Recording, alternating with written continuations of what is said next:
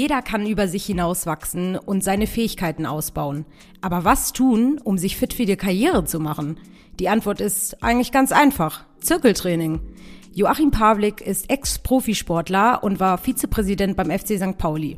Heute ist er einer der führenden Berater, wenn es um die Leistungsfähigkeit und die Entwicklung von Potenzialen geht. Er hat die Methode aus dem Sport auf das Berufsleben übertragen und vor kurzem auch ein Buch dazu veröffentlicht. An zehn Stationen lernt man zum Beispiel mit Hilfe von Reflexionsfragen, Übungen und Microlearnings, sich kritisch mit sich auseinanderzusetzen und gezielt an sich zu arbeiten. Wir wollen natürlich mehr über diese Methode erfahren, ist ja klar, und haben Joachim deswegen zu uns ins Studio eingeladen. Liebe Joachim, schön, ja. dass du da bist. Hallöchen. Ganz meinerseits, freut mich auch. Hallo Lisa, hallo Alex. Hi. Ich würde gerne mit euch beiden was ausprobieren. Ich habe nämlich ein paar Vorträge von dir, Joachim, gesehen. Ähm, mhm. Eins war zum Thema Vertrauen. Deswegen erstmal die Frage an Lisa. Wir fangen ganz einfach an. Guck dir mal den Joachim ganz genau an. Ja? Ihr kennt okay. euch ja nicht. Ich habe euch ja vorher noch nie gesehen. Das klingt jetzt ein bisschen wie ein Zaubertrick. Auf einer Skala von 1 bis 10, wie vertrauensvoll findest du ihn? Äh, auf jeden Fall sehr vertrauensvoll. Wenn ich mir die Bilder im Hintergrund anschaue und auch dieses nette Lächeln, also mindestens, ja, das ist jetzt fies, ne? Eigentlich muss man ja eine 10 geben. Aber ich gebe ich geb dir eine 9,5. Boah. Ich weiß auch nicht, wo, was die 0,5 sind. Ich aber weiß auch gar nicht, worauf ja. ich hinaus möchte. Ich, ich nehme eine 9,5. Okay, das nächste Mal mache ich was, dieses, diesen Test mit jemandem, der kein Fan ist. Aber normalerweise würdest du jetzt sagen, ich kenne diesen Mann nicht. Wer ist das? Ja, vielleicht fünf von zehn. Dann ist die Frage, wie kann man denn das dafür sorgen, dass, dass euer Vertrauensniveau erhöht wird? Und da hat Joachim ein paar Vorschläge, ein paar Fragen, die man stellen kann. Und eine Frage, mit der möchte ich auch anfangen, sodass wir ihn besser kennenlernen, ist, Joachim, was ist denn eigentlich die größte Errungenschaft deines Lebens? Das sind das für fiese Fragen hier heute? Oh, wow. Die, also mit Sicherheit nicht, dass man mich anguckt und mir vertraut, weil ne, das ist nett, dass du das sagst, ist ja auch ein netter, sympathischer Einstieg, aber da kann ich ja nichts für. Die, ich glaube, was mich die letzten 30 Jahre sehr beschäftigt hat und ich glaube auch, dass das wesentlich war für meine Karriere und ich hoffe auch für die nächsten 10 bis 20 Jahre noch relevant ist, ähm, dass ich nie aufgehört habe zu lernen das, das hängt wahrscheinlich ein bisschen mit meiner, mit meiner Vergangenheit zusammen. Ich war in der Schule wirklich schlecht. Ja, ich war zwar der Erste in meiner Familie, der Abi gemacht hat, aber ich werde nie vergessen, dass der Schulleiter mir das Abi-Zeugnis gegeben hat und gesagt hat, das, das war das schlechteste Abitur unserer Schule in den letzten fünf Jahren. Oha. Ja, ich hatte dann auch aus dem Elternhaus heraus keine Karriereabsicht. Ich habe dann irgendwie Speditionskaufmann gelernt, war dann auch an der Uni, aber habe dann erst später gemerkt, was Karriere wirklich heißt. Und diese, diese Suchende, das, die, die Bodenständigkeit, treibt mich eigentlich bis heute an, in allem, was ich tue. Wundervoll. Auf dieses Growth Mindset werden wir noch eingehen. Äh, auf das mhm. Thema Vertrauen sicherlich auch nochmal. Ich habe in den vergangenen Wochen sehr viele Biografien von Spitzensportlern gelesen. Äh, mhm. Dirk Nowitzki, Jan Frodeno, kommt auch in deinem Buch vor. Arnold Schwarzenegger auch durchaus ein paar Achievements erreicht in seinem mhm. Leben.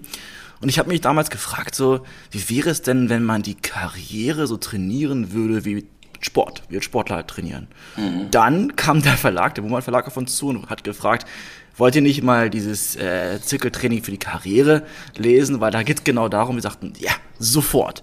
So, jetzt bist du hier, wir sind super glücklich und die Frage ist, wo ist die Brücke zwischen Spitzensport und Spitzenkarriere? Eine Sache, Alex, ist für mich ganz interessant und die hat mich auch ein bisschen zu dieser Idee gebracht. Weißt du, ich war ja Fußballprofi ein Jahr lang, knappes Jahr lang vor 24 Jahren. Und ich weiß immer nicht, wer von, wenn ihr beide jetzt Fußball spielt oder so, wenn man manchmal Bilder sieht, wie Fußballspiele übertragen werden, noch vor diesen 34 Jahren, hat man manchmal das Gefühl, die stehen die ganze Zeit. Man hatte manchmal das Gefühl, das ist wie Zeitlupe. Und ich weiß es nicht, für mich ist immer eine Sache wirklich ganz spannend. Würde ich heute mit den Fähigkeiten, mit den körperlichen Fähigkeiten, den mentalen Fähigkeiten von früher heute auf dem Fußballplatz stehen, ich glaube, ich würde keine zwei Minuten überleben. Ja. ja, weil sich der Sport in einem Ausmaß und einem Tempo entwickelt hat, unvorstellbar im Vergleich zu früher. Wir haben noch früher bei den Auswärtsspielen in der zweiten Liga, war in der Hälfte der Zeit die Miniball leer. Und ich habe wirklich, wir haben eine ganze Menge Sportler bei uns in der Firma beschäftigt, Beachvolleyball und Leichtathleten. Und jeder bestätigt mir das, dass der Sport insgesamt in den letzten Jahren eine unfassbare Entwicklung durchgemacht hat. Und interessanterweise, der Umgang mit Menschen Führungsleistung, ich darf das mal sagen, ich habe vor 25 Jahren schon Mitarbeiter geführt und ehrlich gesagt führe ich die heute noch genauso wie damals. Da ist also nicht diese Entwicklung gewesen und mich hat beschäftigt, warum nicht? Warum ist das eigentlich so, dass der Sport sich dynamisch und extrem schnell entwickelt hat und im Wirtschaftsbereich Umgang Menschen miteinander, Führungsleistung eben nicht? Witzig, wenn du das so sagst. Mein erster Eindruck wäre wär sowas wie Trainerwechsel. Je öfter du den Trainer ja. wechselst, desto erfolgreicher. Aber wenn ich mir dann Mannschaften wie meine Mannschaft, den HSV, angucke, dann hat das mit der Führung und dem Trainer irgendwie nicht so viel zu tun. Ne? Ja, ich muss da ein bisschen vorsichtig sein, glaube ich, wenn ich mich äußere. Vielleicht könnten wir diesen Grund auch verlassen. Aber das stimmt, das ist nachweislich nicht erfolgreich gewesen. Okay, ja. Und du sagst ja auch, du führst seit 25 Jahren, äh, ja, so, oder heute so wie damals, ne? Auf eine Art ist das so, ja. Du hast in deinem Buch äh, zehn Kapitel, das ganze Zirkeltraining, verschiedene Kategorien, werden nicht in alle eintauchen können. Deswegen lohnt mhm. es sich auch natürlich nach diesem Interview auch das Buch zu kaufen und zu lesen. Ein paar Themen haben wir doch ähm, beim Lesen gemerkt, die, da wollen wir tiefer eintauchen. Das erste mhm. ist tatsächlich äh, im Bereich Verantwortung, weil das finde ich, ich glaube, es gibt einen Grund, warum du angefangen hast und das fand ich besonders spannend. Nochmal zu deiner Veranstaltung. Ich habe mir jetzt gerade ein ja. paar von deinen Public-Kongressen angeguckt und beim letzten oder vorletzten hast du mit, der, mit dem Publikum eine Umfrage gemacht, wo sie Dinge auswerten sollten. Und ich habe beim, weil ich das Profil schon gelesen habe, gehofft, dass es so bewerten lässt, wie gut sie sich finden, wie erfolgreich sie sind, wie viel für sie von sich halten und sich dann bitte melden sollen, wer denkt, dass er oder sie überdurchschnittlich ist. Leider war das ein ganz, ganz, ganz anderes Konzept. Mhm. Worauf ich hinaus möchte, ist der Eborf Average-Effekt. Du sagst in mhm. deinem Buch, viele, viele Menschen, Mitarbeiter, Schüler und so weiter denken, die sind besser als der Durchschnitt. Und was, wie kann das sein? Warum ist das so? Mhm. Ich habe in der Tat übrigens auch zu dem Thema eine Umfrage gemacht im Publikum. Und Ach. ich habe mich vor die Mannschaft gestellt, also vor, der, vor das ganze Publikum und gefragt, wer hält sich eigentlich für im Autofahren besser als der Durchschnitt und habe Handzeichen erfragt. Ne? Man musste mal ehrlicherweise sagen, da sind die Männer ja besonders prädestiniert für. Ja. Und es wird, glaube ich, kein überraschen. Ich glaube, 90 Prozent der Finger gingen nach oben. Und dann habe ich die Statistik gezeigt. Ja, da ist natürlich die Frage auch schon absurd, weil mehr als 50 Prozent dürften sich nicht melden, mhm. um zu zeigen, dass das ein durchaus verbreitetes Phänomen ist. Alex, ich glaube, der simpelste Grund ist da, dass man sich selbst überschätzt. Ganz schlicht, mhm. wenn man sich alle großen Erfindungen, die auf der Welt zustande gekommen sind, einmal anschaut, dann hat keiner geahnt, als er losgelaufen ist, was alles für Herausforderungen auf ihn zukommen. Der hat gesagt, ich schaffe das schon. Ich bin ja ein Guter und ich mache es. Und ist dann losmarschiert. Und dann auf dem Weg dahin sind die ganzen Herausforderungen gekommen, die die Leute dann irgendwann auch überwunden haben. Also ich glaube, dass diese Selbstüberschätzung auch nicht ungesund ist für in Bewegung setzen. Ja, die Psychologie hat das, ich habe das in einem Teilkapitel mal gelesen und das fand ich erschreckend und auch ganz faszinierend. Wisst ihr, welche Gruppe von Menschen sich realistisch einschätzt? Ich habe sofort gesehen. Ja, das, das ist traurig. Das ist, ja, ja, ich fand das, ja, ich fand das komisch. Das sind die leicht, das sind die leicht depressiven. Nee. Das, sind, Lisa, das sind die leicht depressiven. Das Problem ist nur, ja, die schätzen sich, ja, ist wirklich, wow. die, die, die schätzen sich realistisch ein. Die kommen nur nicht aus dem Haus. Also deshalb ist schon diese Selbstüberschätzung, dass man von sich selbst glaubt, man schafft das, relevant und gut. Okay. Ja, also diese hm? Selbstüberschätzung entsteht auch nicht mit den ersten, sage ich mal, Erfolgen. Sowas wie, wow, ich habe gestern meinen Kumpel beim Autorennen geschlagen oder wie und jetzt bin ich der Beste. sondern diese Selbstüberschätzung, die, die hat man auch ohne Erfolge zu erzielen, sondern einfach, weil man glaubt, man, man erzielt diese Erfolge in der Zukunft. Das ist gut beschrieben. Es beginnt mit Selbstüberschätzung und sie wird schlimmer, umso erfolgreicher man wird. Oha. Ja, man hat das, aber es gibt einen zweiten Effekt, der dazu führt. Man hat mal Ehepaare in Prozenten aufschreiben lassen, wie viel sie an der Hausarbeit machen. Weißt du, beide parallel von, und ich, das wird auch nicht überraschen, wenn ich das sage, da kam, glaube ich, 145 Prozent raus.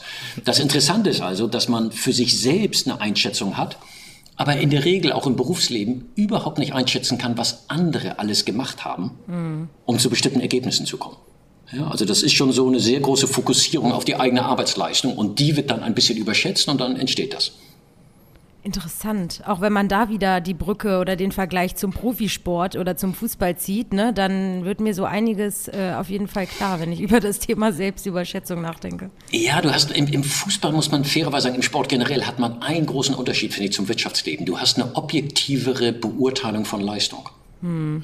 Weißt ja. du, also es gibt natürlich auch im Fußball Leute, die sich Stimmt. maßlos selbst überschätzen, aber du machst das Tor oder nicht. Und du spielst den Pass zum, zum Gegenspieler oder nicht. Im Wirtschaftsleben Stimmt. ist, das ist wirklich, es gibt so viele Alibis, Ausreden und Begründungen, die sich alle ganz schlüssig anhören.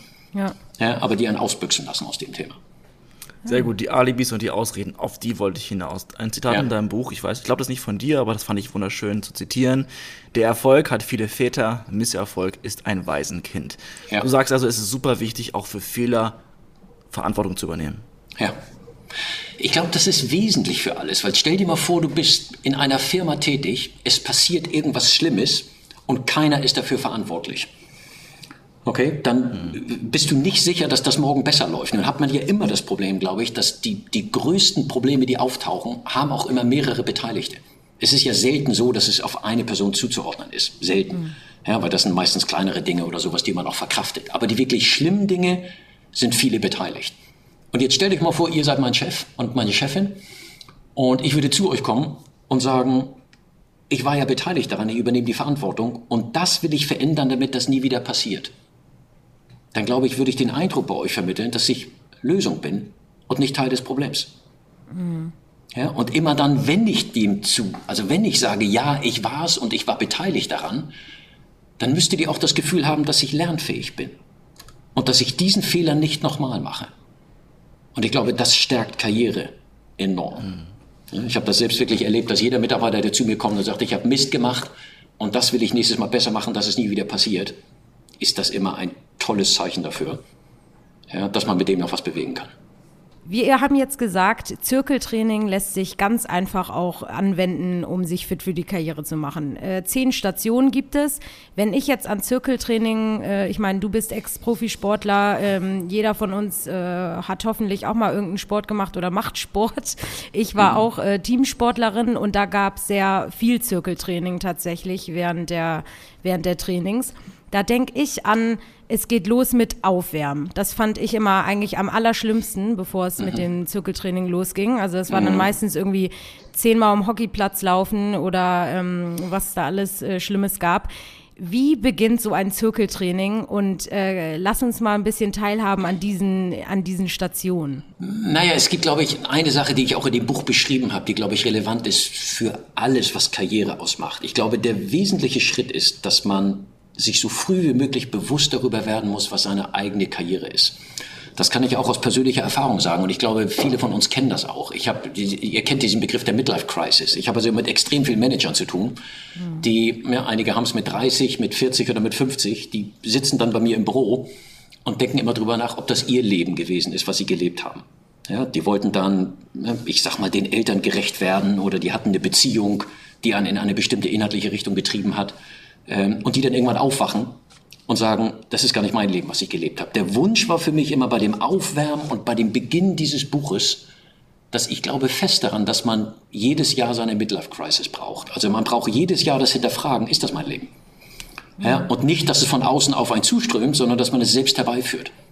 Und dass man sich ganz kritisch hinterfragt, ist es das, was ich will? Ist es das, wie ich mein Leben gestalten will? Weil ich finde das immer so traurig, wenn man sie per Zufall mit 30 hat, super, es hat man eine ganze Menge Leben vor sich. Wenn man es mit 50 oder 55 hat, erlebe ich immer eine Menge Frust. Ja, ich möchte darauf, möchte darauf eingehen, weil ich habe mhm. das Gefühl, die jüngeren Generationen, die Generation mhm. Y heißt ja nicht ohne Grund Generation mhm. Y, weil sie mhm. stetig hinterfragen, das, was ich mache, ist es eigentlich richtig und gut. Exakt. Und ich vermute, das führt auch dazu, dass die auch dieses Growth-Mindset haben, wozu wir ja. noch kommen. Ja. Für, bei, bei dem Thema, was du gerade angesprochen hast, bei den, bei den Managern, die entsprechend erfolgreich sind und ähm, da einen Antrieb haben. Du hast ein paar Aha-Momente bei mir ausgelöst im Buch. Und das war das Thema ähm, Willenskraft. Die Unterscheidung ja. zwischen Willenskraft und Motivation, weil du sagst, im Gegensatz ja. zur Motivation orientiert sich die, der Wille allein am Ziel. Exakt. Erzähl was dazu. Ja, ich habe mir insgesamt in der ganzen Idee von wie führt man Mitarbeiter und wie schafft man eine, eine, eine Top-Performance-Kultur, haben sich ja alle immer beschäftigt mit der Motivation und diese Frage, wie motiviert man Leute oder wie demotiviert man Leute. Und ich glaube in der Tat, dass das viel zu kurz gegriffen ist für Karriere. Weil man muss ehrlich aber sagen, und das liebe ich auch an dem Begriff Zirkeltraining. Warum habe ich den gewählt? Weil, Lisa, ich bin bei dir, ich hasse Zirkeltraining. Ja. ja? Siehst du? Und ich will damit auch ein bisschen die Botschaft aufsenden, dass Karriere zu Beginn nicht immer Spaß macht. Also diese Grundidee, dass man immer seiner Motivation folgen darf, also dem folgen darf, was einem Freude macht, was einem Spaß macht, was Erfüllung bringt, hilft nicht immer. Es ist dann mhm. reine Glückssache, ob man die Karriere wirklich macht. Und ich habe eben erlebt, dass man bestimmte Dinge tun muss für seine Karriere, die im Moment keinen Spaß machen, aber irgendwann später zum Erfolg führen. Ja? Und das finde ich auch im Sport so faszinierend. Wisst ihr, was ich am meisten gehasst habe von allen? Trainingslager. Echt? Was? Ja, ich, ich habe es gehasst. Dreimal Training am Tag und viel Laufen, ja? kein, kein Ball, mit dem man spielen kann. So, aber wir wissen eben, es ist notwendig dafür, um irgendwann später mal vor Zuschauern den Ball geradeaus zu spielen. Das gibt es in der Wirtschaft nicht. Ja. Es, es gibt nicht diese Grundidee, dass man heute schon Dinge tun muss, die morgen erst relevant sind und die eben nicht einer kurzfristigen Motivation folgen. Das ist die mhm. Idee, Alex. Du meinst also, in der Wirtschaftswelt gibt es das Konzept des Delay of Gratification nicht? Ja, nein. Also nicht so. Ich gebe dir ein Beispiel, was ich extrem häufig habe. Es kommen Leute her, ähm, die sind rausgeflogen oder sagen wir mal, die haben sich getrennt vom Arbeitgeber, 20 Jahre beschäftigt und suchen jetzt einen neuen Job. Und dann frage ich die, sprechen Sie Englisch? Und dann sagen die zu mir, ja, hatte ich mal in der Schule 20 Jahre nicht gebraucht, aber ich kann es wieder lernen. Genau. Und ich, ich kann dir dafür 20 Beispiele geben, die alle solche Themen drin haben. Und damit ist er natürlich für jeden Job, der Englisch braucht, raus. Mhm. Weil kein Arbeitgeber stellt jemand ein, der sagt, ich muss jetzt noch Englisch lernen und in drei Monaten kann ich das, weil der will ja, der will ja eine Kompetenz einkaufen jetzt. Und das meine ich damit. Das bezieht sich auf die Themen der Digitalisierung. Das bezieht sich auf Sprachen. Das bezieht sich auf Präsentationsfähigkeiten. Ja, da gibt es so viele Dinge, finde ich. Man, man lernt immer dann am besten, wenn man es nicht braucht.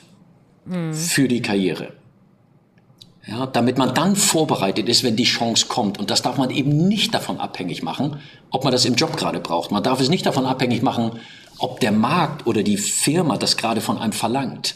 Ja, ich habe dann immer so viele Leute, die sagen mir dann, ja, das wurde bei uns in der Firma nicht gebraucht. Und dann frage ich die immer, aha, also ist die Firma jetzt dafür verantwortlich, dass du kein Englisch sprichst?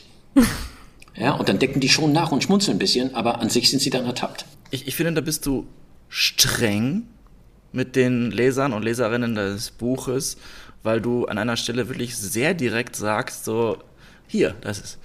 Statt den Feierabend mit Freuden oder mit Freunden, ich weiß nicht, ob dann N gefehlt hat, absichtlich den Abend zu genießen, hätten sie einen Abendkurs belegen können. Mhm. Anstatt in den Ferien den ganzen Tag am Strand zu liegen, wäre ein Sprachkurs vielleicht eine gute Ergänzung gewesen. Und da bist du mhm. wirklich wie ein Trainer fordernd. Ja, ich, weißt du, Alex, man muss, glaube ich, zwei Sachen dabei im Kopf haben. Also einmal sollst du wissen, dass ich, an sich bin ich ein Grund auf Fauler. Ja, der okay. auch, der auch immer diese Herausforderung damit hat, das zu tun. Was man im Kopf, glaube ich, haben muss, dass es nicht darum geht, lebensverändernde Maßnahmen zu machen und nicht mehr in Urlaub zu fahren. Ich glaube wirklich auch, wie ich das in dem Buch beschrieben habe, es geht um ein paar Prozentwerte. Man muss das auch nicht jedes Jahr machen. Ich will es alles nicht übertreiben, ne? weil wir haben ja auch noch ein anderes Leben neben dem Job. Aber man muss ein bisschen tun. Man muss sich ein bisschen in Bewegung halten, frisch im Kopf.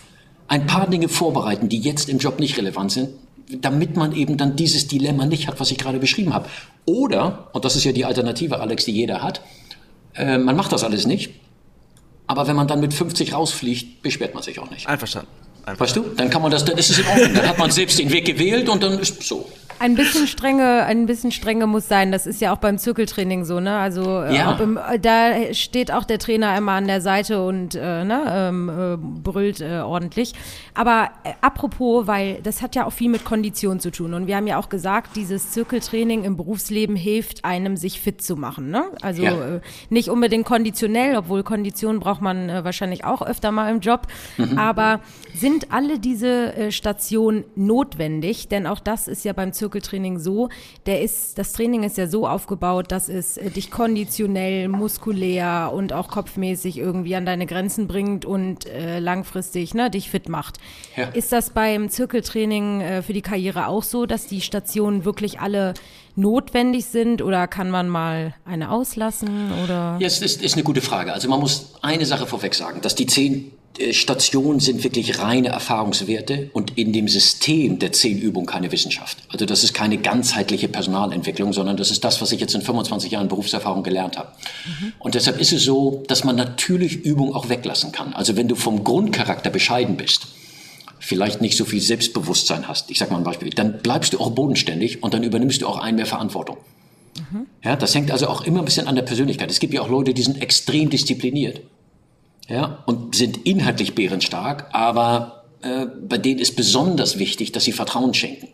Mhm. Ja, dass sie an Leute glauben und sowas, wo das Thema Vertrauenskapitel relevant ist. Also das hängt an der Person, auch ein bisschen an der Neigung Ja, und ich glaube schon, dass alle zehn Sachen an irgendeinem Punkt mal eine Relevanz haben werden im gesamten Berufsleben, aber nicht alle gleichgewichtet und nicht für jeden. Ich weiß nicht, äh, hast du da auch eine Lieblingsstation? Du hast ja schon eine genannt jetzt aus dem Sport oder nee, du hast gesagt, was du im Sport überhaupt nicht mochtest. Äh, ja. Welche Disziplin ist denn im Zirkeltraining so die, die dir am meisten liegt oder die dir am meisten weitergeholfen hat in deiner, in deiner Karriere? Ich, man muss das bestimmt unterscheiden. Als Fußballer, glaube ich, habe ich alles verkehrt gemacht. Und da habe ich auch erst ziemlich spät begriffen, was, was relevant war oder nicht. Ich, ich glaube, dass das, was mir am schwersten gefallen ist, ähm, ist das Thema Bleib dran gewesen. Hm. Wisst ihr, dieses, ne, Alex, du hast das eben beschrieben, dieses Fix- und Growth-Mindset, weil ich, ich habe verschiedene Momente gehabt, wo ich selbst über dieses Thema Volition, da habe ich mich ja relativ früh mit beschäftigt, lernen wollte. Und man, ich gebe euch mal ein Beispiel dafür, die ähm, meine, also ich lebe in Hamburg und Paris, meine Familie ist jetzt drei, vier Mal in den letzten 15 Jahren, hat in Paris gelebt, ich bin gependelt. Ja, meine, meine Jungs sind zur französischen Schule gegangen. Und ich wollte meine Familie überraschen und Französisch lernen. Ja, dass ich dann irgendwann morgens mal hinkomme, wenn ich am Wochenende pendel und dann das Essen selbst bestellen kann. Und dann hatte ich eine Französischlehrerin und man muss fairerweise sagen, ich war in Englisch und Latein grausam in der Schule. Also kein Selbstvertrauen. Ja, und dann gehe ich mit großem Ehrgeiz hin und große Motivation und dann habe ich eine Französischlehrerin. Kennt ihr das, wenn man, oder könnt ihr euch das vorstellen, so ein Lehrer hat und man sagt Ö de trois und man zählt und die lächelt so? Sie kann sich das nicht verkneifen, weil sie das Gefühl hat, der kann ja gar nichts. Ähm, und ja, der, kommt mir bekannt vor. Okay, äh, ich, das war unfassbar, ich werde es nicht vergessen. Und ich bin dann rausgegangen und habe gesagt, ich bin doof. Da hast du keine Lust mehr dann auch drauf, ne? Ja, man hat keine Lust mehr darauf. Diese Idee von, ich versage ja. und ich, ich erfülle bestimmte Anforderungen nicht und dann zu sagen, ich kann es nicht. Ja. Und nur weil das, sie gelacht hat, ne? Oder nur weil sie geschmunzelt hat, genau, und weil es eben im ersten Versuch nicht funktioniert hat. Das hat mich mhm. unfassbar beschäftigt in dieser Grundsatzfrage, mhm wie lange muss man sich eigentlich Zeit geben, ja, mhm. bis man Dinge kann? Und diese Idee von Fix and Growth Mindset, mit dem wir uns ja beschäftigt haben, bleibt dran, hat mich, glaube ich, am meisten beeinflusst von allen Themen. Ja, okay. auch für mich selbst. Also diese Idee, es geht alles, man muss dranbleiben. Und soweit ist die Wissenschaft heute auch. Wenn ich jetzt ÖD3 sage und meine Lehrerin lacht mich aus, dann muss ich das wahrscheinlich ein häufiger tun, weil ich nicht besonders talentiert bin. Ja. Aber auch ich kann es lernen, wenn ich nur dranbleibe. Bist du denn dran geblieben? Äh, Parler Français? was ist das? Parler Français? Das, ja, das nein, Einzige, nein. was ich kann? Ja, nein, da, bin ich nicht dran geblieben, weil ich mich dann auf andere Sachen konzentriert habe in dieser okay. Grundsatzidee. Das ist ja auch, muss man fairerweise sagen, wisst ihr, dass ich glaube schon, man braucht für Karriere Disziplin und man muss sich um Sachen kümmern, muss auch dran Man muss es nicht übertreiben. Ja. ja davon bin ich selbst auch äh, tiefen überzeugt. Ja, man muss also bestimmte Dinge abarbeiten und sich um Sachen kümmern, aber nicht bei allem zu verbissen hinterher sein, weil dann macht das Leben auch keinen Spaß mehr. Aber die Frau hätte sich vielleicht gefreut. Aber ja, naja, was ich nicht weiß, ist. Äh ich weiß, ich weiß, du hast recht, du hast recht. Da habe ich auch einen Malus noch hinten. Vielleicht kriege ich das irgendwann nochmal hin. Sehr gut. Ah, herrlich. Ein Kapitel, da geht es äh, um den Umgang mit, mit Druck, mit Leistungsdruck. Ja. Und das war das, was mir am meisten äh, gefallen hat, weil du was formuliert hast, was ich jetzt für mich sehr stark mitgenommen habe. Und das Zitat ja. ist folgendermaßen. Die wirklich wichtigen Dinge unseres Lebens sind unweigerlich mit einem erhöhten Stresslevel verbunden. Du sagst also, und das ist ganz wichtig, Stress ist nicht ungesund, Stress ist nicht unbedingt gefährlich, der Umgang damit ist, ist gefährlich. Exakt. Ja, ich habe, glaube ich, ich habe, man hat ja, also ich habe immer so bestimmte Momente, wo ich das für mich selbst so besonders erfasse und dann beschäftige ich mich damit. Ihr, ihr habt das gesehen, wir machen solche Kongresse. Ja, da habe ich jetzt vor 20 Jahren mit angefangen und da laden wir immer bedeutende Persönlichkeiten ein und ich halte die Einstiegsrede, 20 Minuten. Mhm. Ja, und da habe ich dann Leute, die sitzen in der ersten Reihe, ähm, die führen Deutschland und haben eine tragende Rolle in Europa. Und ich soll dann 15 Minuten vor denen reden. Ja, und das waren Professoren und ne, ich habe euch ja meine Ausbildung gerade eben beschrieben. Mhm. Und dann ist was ganz Interessantes passiert. Immer wenn ich mich damit beschäftigt habe, habe ich Panik gehabt in den Wochen vorher. Mhm. Okay, und jetzt beschreibe ich euch, was da wissenschaftlich passiert. Das ist interessant. Also ich kriege eine Panik und was man auf gar keinen Fall tun darf, dass man sich die Panik rausredet, dass man die Panik ignoriert, verdrängt sogar. In der Sekunde, wo das passiert, wird's ungesund. Ja? Was habe ich getan? Ja, darf man nicht tun. Was, was ich getan habe, und das war für mich so ein interessanter Lernerfolg. Ne? Die gesamte Panik, die einem dann vor Augen geführt wird, ich vergesse den Text, die lachen sich aus, die Kunden geben mir keine Aufträge mehr, habe ich dann zugelassen. Und das ist interessant, dass ich erlebt habe, dass sowas mehrfach passiert und häufiger, umso näher der Termin rückt. Und wisst ihr, was dann passiert ist? Dann habe ich also diese Panik gehabt und habe sie ausgehalten. Also richtig bewusst ausgehalten. Mhm. Und dann kam der Moment, wo ich auf die Bühne ging. Und ich bin hingegangen zur Bühne und die Panik kam. Und ich hatte sie im Griff. Aha. weil der Muskel damit umzugehen im Gehirn trainiert war. Ach? Und er hatte Aber sich daran gewöhnt und ich war gar nicht nervös, obwohl ich gebrodelt habe vor innerer Anspannung. Und die Beleglage. Hm, Entschuldige, sag. Nee, ich finde das irre, weil ich weiß nicht, wie es bei dir ist, Alex. Also, wenn man Panik oder aufgeregt, also ich versuche das immer zu verdrängen oder irgendwie so, ja, weiß ich nicht, mir auszureden oder wie. Ja. Also ich zum Beispiel, mhm. wenn ich auf eine Bühne gehe oder von einer Aufnahme, ja. ich bringe mich immer in den Spaßmodus. Also ins Lachen, ja, Austauschen, ja. vorher Schabernack treiben, dass das Gehirn irgendwie diese Energieeruption, wie du es auch geschrieben hast, nutzen kann. Meistens gehe ich, man wird ja auch eingeleitet auf die Bühne mit irgendeinem lachenden Gesicht mhm. auf die Bühne und hab so als Spaß und dann genieße ich das auch. Und bei dir, äh, Joachim, man merkt überhaupt nicht, dass du aufgeregt bist. Du bist ein Weiß sehr ich? eloquenter Sprecher auf der Bühne. Ja. Und, ich, und ich bin so aufgeregt, wie du dir das gar nicht vorstellen kannst. Und ich habe mich auch mit, mit dieser, wisst ihr, das ist heute schon so, jetzt habe ich natürlich eine gewisse Routine, aber das ist so, dass ich die Panik bewusst herbeirufe, mhm. damit die Routine gar nicht erst entsteht. Und ich habe diese Erfahrung auch wirklich gesammelt, das, das wissen wir heute auch übers Gehirn, dass diese Grundangst, ähm, kann ich noch die richtigen Worte, kann ich noch mhm. die richtigen Inhalte, hören die mir zu, der Beginn von Empathiefähigkeit zum Publikum ist. Ja, weil ich mich dann natürlich darauf konzentriere. Ich stehe dann vorne auf der Bühne und das werdet ihr sehen, dass ich Blickkontakt habe. Auch wenn ich ein bisschen Angst vor diesem Blickkontakt habe, weil ich wissen will, ob die bei mir sind. Ja, was ich auch ehrlicherweise glaube, einer der wichtigsten Attribute ist für gute Vorträge halten oder gute Reden halten. Ja. Ja, und deshalb habe ich das so umschrieben, umarmen Sie Ihre Panik, keine Angst davor haben. Ja, weil wer im Leben seine Potenziale entfaltet, muss sich damit auseinandersetzen, mit dieser Angst umzugehen. Und ich, die wird immer bleiben. Ihr kennt das von Schauspielern manchmal, oder? Ich liebe auch Biografien zu lesen. Mhm. Und ich kenne keinen guten Schauspieler, der nicht immer, wenn er auf die Bühne geht, nervös ist. Mhm. Ja, und diese Art von Druck verspürt. Weil nur dann ist er gut. Ich finde Wahnsinn, wie viele Dinge wirklich im Kopf passieren müssen. Und gerade bei ja. diesem Stressthema, da hast du auch eine Studie zitiert, glaube ich, und die wirklich äh, besorgniserregend ist, dass irgendwie 43 Prozent der Menschen, die Angst vor Stress haben, ein erhöhtes Sterberisiko haben. Exakt so ist das. Nur weil ich ja, ja, du, ja, du verarbeitest das nicht. Man, guck mal, das, insgesamt kriegt ihr das ja auch, glaube ich, an, an jeder Ecke mit, wie viel das Unbewusste mit uns macht. Weißt mhm. du? Und diese Grundangst, die wir uns jetzt kognitiv, weißt du, ich sitze jetzt hier und sage, brauchst keine Angst haben, Achim, wird schon alles laufen.